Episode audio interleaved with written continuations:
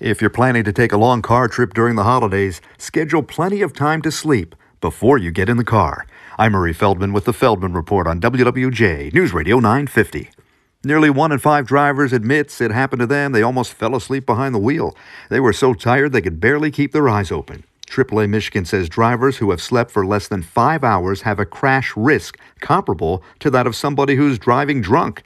And they say if you miss just one or two hours of your regular sleep, you can nearly double your risk of crashing. So, what do you do? AAA Michigan says if you can, drive in the daytime. Watch out for medications that you're using. Some of them could cause drowsiness.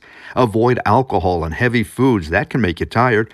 And they say drinking coffee afterwards won't really wake you up. They also say bring a travel partner who can talk with you during the ride to keep you awake.